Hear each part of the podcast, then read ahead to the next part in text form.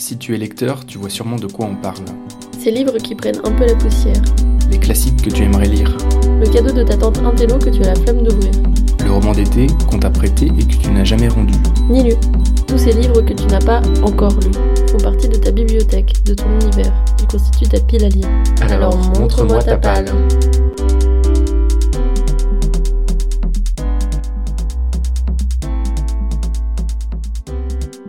Sommes allés à la rencontre de Jean-Christophe, un bibliophile qui peut aussi bien se lancer à corps perdu dans la rentrée littéraire que se replonger dans des classiques intemporels. Des livres d'art aux livres théoriques sur la cuisine, en passant par le manga, explorons ensemble sa vaste bibliothèque. J'ai un petit peu organisé euh, l'espace puisqu'on vient d'arriver ici et d'organiser la bibliothèque. Donc euh, normalement, ici se trouve les livres de littérature générale, essais, bandes dessinées que je n'ai pas encore lus. Et là-bas, les livres d'art. Donc on peut, on peut regarder ça. Donc euh, bah, au niveau des, des livres que je me préparais à lire, alors un qui me résiste, bah, ça par exemple. Alors euh, c'est un essai euh, sur les raisons pour lesquelles des lycéens se radicalisent. La tentation radicale chez Puf. Ouais, donc je suis, enfin j'aimerais le lire pour pour le travail quoi, parce que je pense qu'on dit beaucoup de bêtises sur la manière dont les jeunes se radicalisent et les raisons pour lesquelles ils se radicalisent. Et euh, en, même temps, comme c'est un livre de sociologie euh, qui ressemble quand même un peu à un pensum, je retarde, je retarde, je retarde. Je m'étais dit que j'allais le lire euh, avant la rentrée et je ne pense pas que cela sera fait. Ensuite, il y a les livres qu'on m'offre ou qu'on me prête. Alors, j'aime qu'on m'offre des livres, mais j'en ai déjà tellement à lire moi-même que finalement, je ne sais pas si j'aime vraiment qu'on m'offre et qu'on me prête des livres. Et donc, par exemple, celui-là, Olivier Norek, Entre deux mondes. Alors, euh, il y a à peu près tout pour ne pas me tenter, hein, puisque c'est un polar, euh, genre que je n'aime pas spécialement. C'est chez Michel Lafon, qui me paraît pas être un très bon éditeur. C'est écrit par un ancien policier. Et ça parle de la jungle à Calais. Donc, euh, bon. Alors, j'ai vu de bonnes critiques. On m'en dit grand bien. C'est. ça fait partie de la sélection d'un prix euh, que je suis plus ou moins. donc, je vais devoir le lire. Mais voilà, il- à mon avis, il va encore attendre un peu aussi. Et alors après, il y a euh, bah, ceux qui correspondent à mes centres d'intérêt euh, du moment. Donc là, par exemple, euh, celui-là, euh, le cuisinier, cuisinier et l'art. L'art du cuisinier et la cuisine d'artiste du XVIe siècle au XXIe siècle. Donc, bah, en fait, c'est une libraire qui m'avait dit que Menu Frétin était spécialisé dans la cuisine et que c'était intéressant. Donc, moi, je connaissais pas du tout. Et j'ai regardé sur euh, Price Minister, il était à 5 euros. Donc, évidemment, je l'ai commandé. je l'ai vu arriver. Donc, je me rends compte que c'est extrêmement pointu, hein, beaucoup trop pointu pour moi. C'est sur, euh, je sais pas, la manière dont les artistes traitent le ragoût, par exemple, dans leurs œuvres. À mon avis, euh, je ne le lirai sans doute jamais, hein, 300 pages. Mais bon, je le feuillette. Et bon, je suis toujours content de découvrir des collections que je ne connais pas. Je sais pas, j'ai une sorte de volonté de, de tout connaître. alors bon. Et puis, euh, je me suis dit peut-être que je puiserais des idées. Rien qu'en parcourant comme ça, j'ai vu pourquoi on, on avait besoin de créer dans la cuisine. Je me suis dit, ah bah oui, tiens, ça peut donner quelques pistes. Voilà, alors ensuite, euh, le problème c'est que j'achète énormément de livres, donc il y a tout simplement le temps de ne... Il n'y a pas le temps matériel hein, de, de les lire. Dans ceux qui me font envie quand même, parce que ne parlons pas que de ceux que je lis par obligation. Alors bah là, c'est la rentrée littéraire. Et donc euh, là, ça vient juste de commencer, hein, puisque ça fait 15 jours à peu près que les livres sortent, et il est un petit peu tôt pour savoir. Mais euh, voilà, Nicole Cross, auteure américaine, euh, aux éditions de l'Olivier, c'est vraiment extrêmement médiatisé cette année. Et même si on sait un petit peu comment cela fonctionne et qu'on se méfie, on est quand même un petit peu... euh, Ouais, là, il y a un peu tout. Il y a la- le bandeau avec Philippe Ross euh, dessus, tout ça. Voilà, euh, les éditions de l'Olivier, euh, c'est un auteur dont j'ai déjà dû lire un livre, euh, euh, dont je ne me souviens plus, hein, parce que quand vous demandez euh, quels sont les livres qu'on n'a pas lus, il faudrait se demander ce que c'est que de lire un livre. Il y a quand même des- il y a bien des livres qu'on a lus, mais qu'on a tellement oubliés que finalement, euh, Mm. c'est comme si on ne les avait pas lus. Et puis des livres qu'on n'a pas lus, mais finalement, euh, on les connaît quand même, hein, euh, parce que parce qu'on en a beaucoup entendu parler, ou parce que ça fait partie de la culture générale. Donc, euh, enfin, donc Nicole Cross, bah, parce que c'est euh, considéré comme le roman de la rentrée pour Transfuge, pour Les Inrecuptibles, pour Télérama. Alors voilà, ça m'a donné envie. Alors ensuite, il y a des livres que je trouve qui m'avaient tenté et que je trouve d'occasion. chez Boulinier, par exemple, Joyce Sormand, Sciences de la vie, 3 euros. Il me semble que ma fille m'a dit que c'était pas mal. Joyce Sormand, c'est un auteur que j'aime bien. Celui-là, je ne l'avais pas acheté parce que bah, parce qu'on ne peut pas tout acheter. Et puis voilà, je l'ai trouvé vraiment pas cher. Donc je me suis dit, oh bah, je saisis l'occasion et ça entre dans la pile à lire. Et je ne sais pas quand est-ce que je vais la lire. Parce que par contre, la rentrée littéraire et la pression médiatique, c'est quelque chose à quoi je suis sensible. Mais parfois, enfin, je sais qu'un dans quelques semaines, je vais en avoir marre et que je vais lire quelque chose d'ancien. Euh, je vais me dire, en, oh non, en réaction. Voilà, en réaction, je vais prendre soit un classique, soit une Pléiade. L'an dernier, par exemple, avant, avant sa mort, mais je me suis dit, tiens, je vais relire Philippe Roth. Et puis j'ai lu pendant euh, trois mois que Philippe Roth. Et, euh, parce qu'il faut quand même se protéger un peu, me semble-t-il, des, des, prescriptions incessantes. Forcément, il y a des choses qui entrent dans mes champs professionnels. Hein. Par exemple, après la littérature de Johann Farber, bah, c'est un essai sur la littérature contemporaine. J'ai vu qu'il y avait une polémique euh, euh, sur Facebook parce qu'il il dit à, François Bon euh, que c'est une vache sacrée en fait et qu'il fait partie du passé. Donc évidemment, il l'a mal pris. Il s'est un petit peu énervé sur Facebook. Donc il y a une polémique et donc il défend des auteurs que j'aime plutôt bien comme Nathalie Quintane ou Tanguy Viel. Donc je suis assez curieux de voir.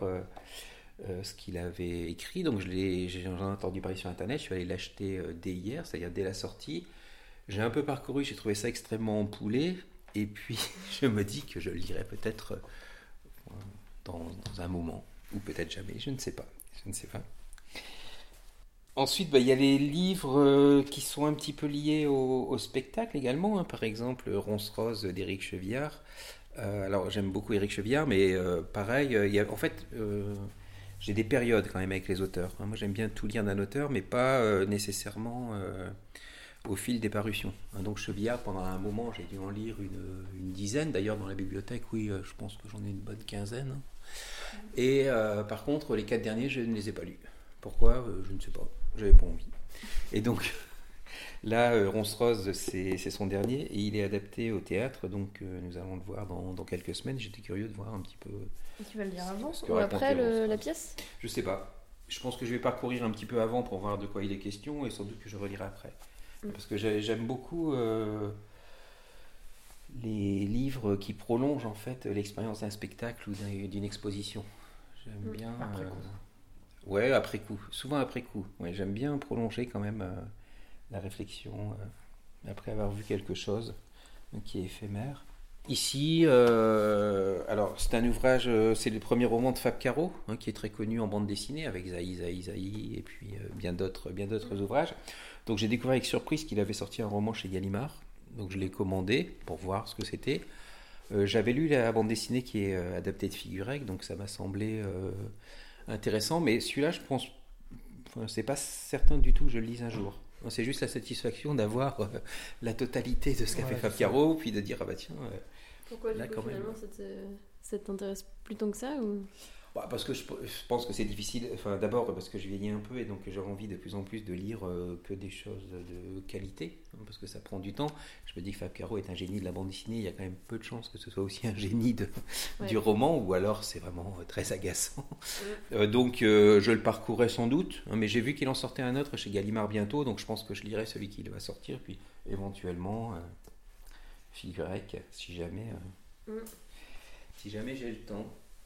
Ensuite, euh, bah, il y a... Euh, bah, oui, dans les livres qu'on me prête, ça dépend quand même de qui me prête le livre. Hein. Là, par exemple, euh, c'est un ami qui m'a prêté Stratégie pour de jambon de Raymond Cousse. Donc, c'est pas du tout quelque chose de récent. Mm. Mais c'est un très grand lecteur. Donc, je connais finalement assez peu de grands lecteurs. Et puis, il a quand même une autorité morale. Hein. donc, il m'a dit il faut que tu lises cela. Il n'a même pas besoin de m'expliquer pourquoi. Je lui fais confiance, en fait. Et je me dis, bon, en plus, c'est raisonnable, 120 hein, pages, donc il y a quand même des chances que j'obéisse un peu plus.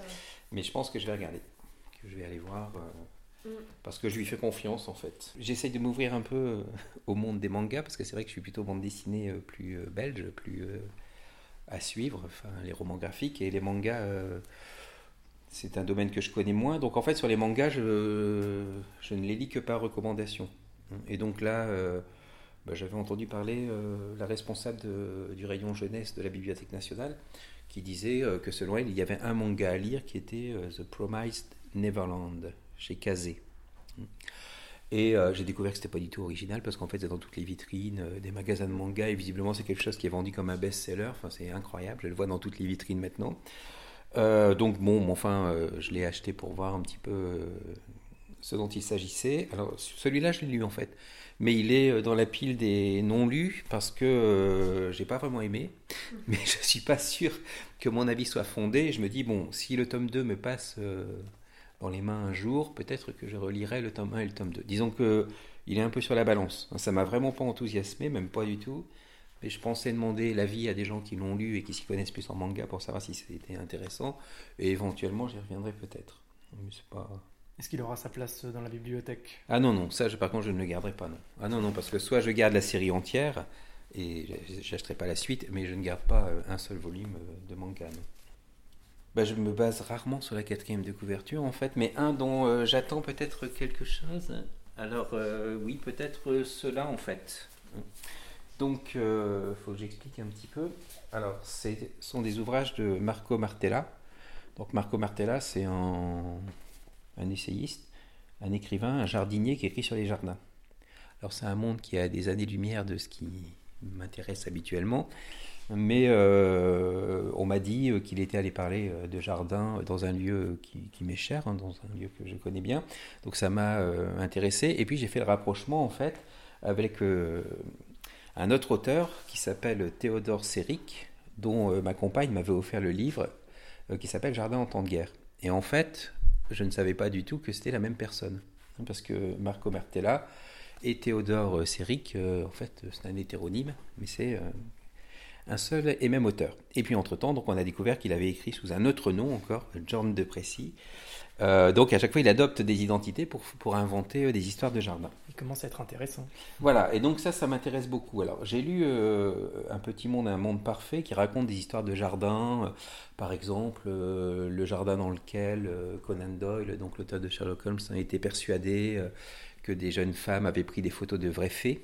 Hein, puisqu'il avait soutenu cela. En fait, après, on avait découvert que c'était un montage, mais euh, le jardin euh, de Jean Fautrier, par exemple, le peintre, euh, bon.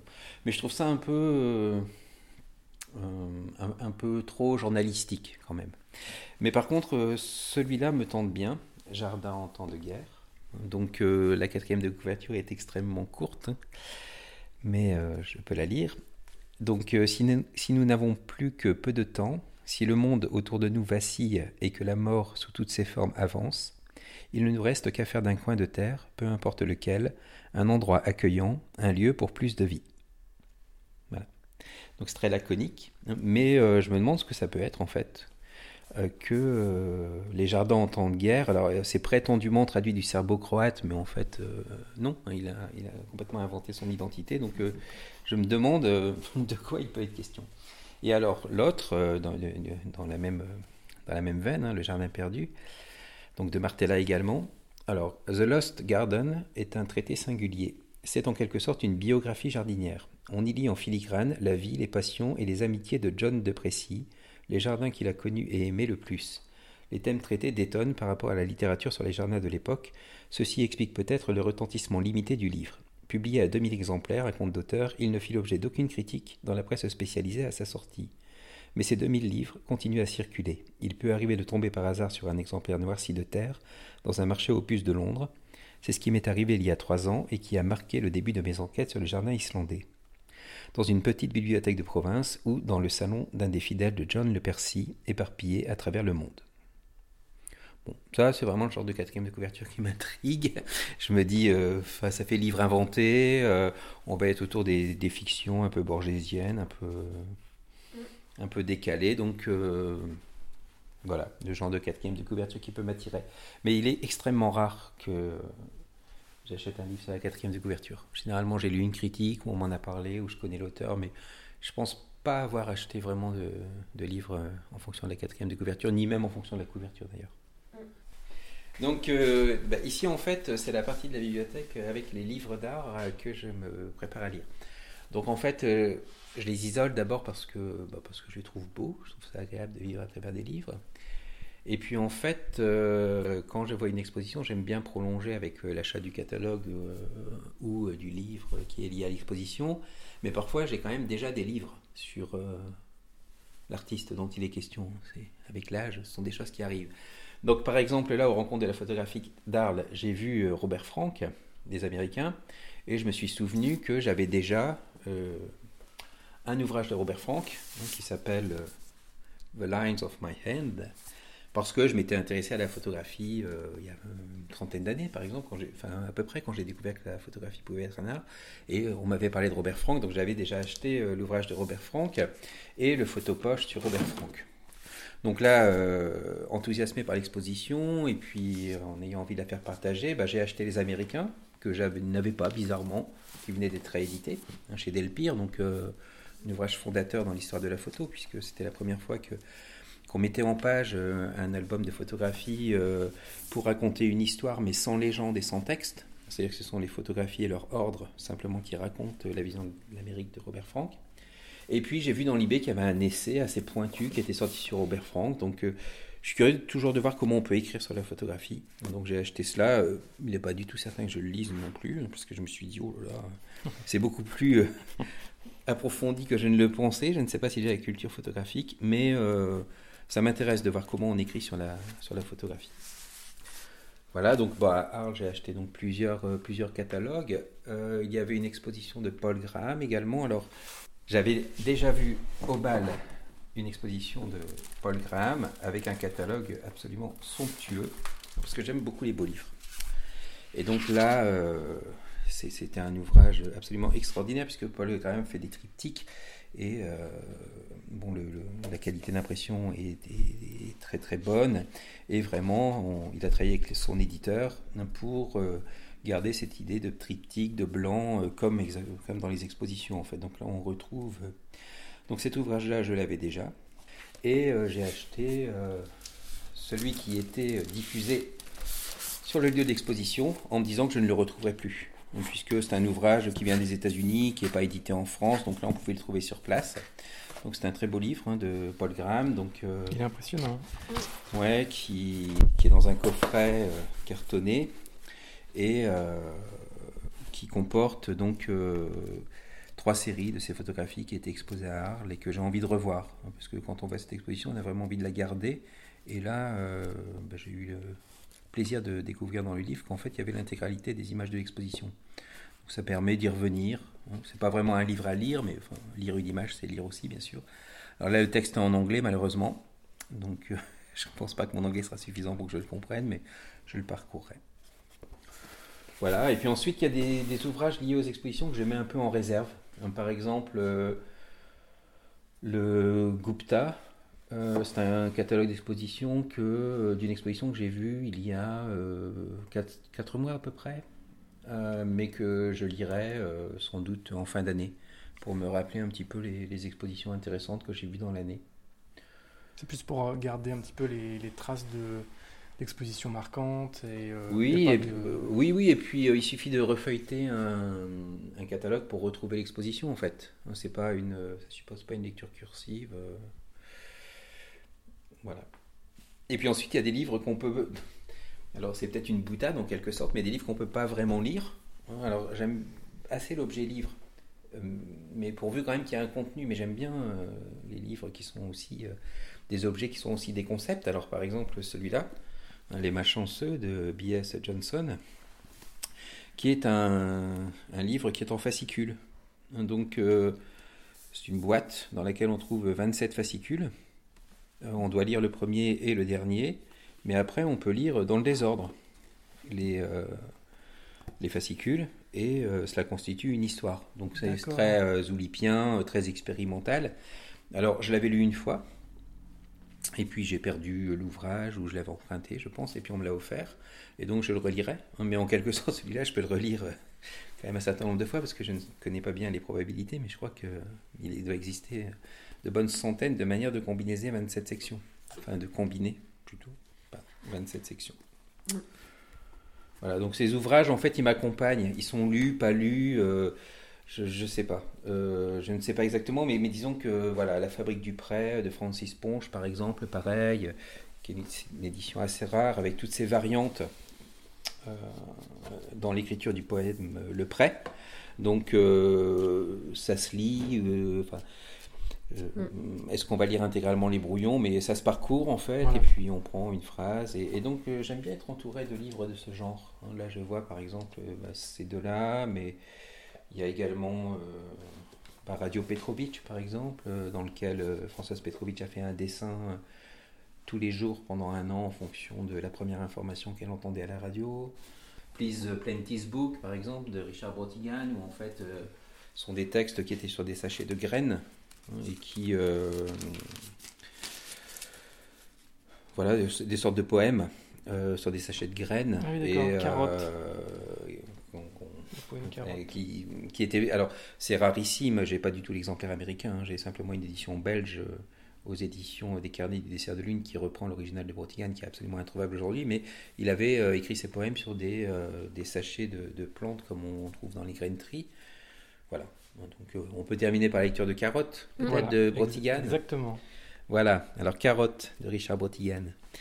Je pense que l'été de 1968 est un bon moment pour examiner notre sang et voir où nos cœurs dérivent, comme ces fleurs et ces légumes regarderont chaque jour dans leur cœur et verront le soleil refléter comme un grand miroir leur désir de vivre et d'être beau.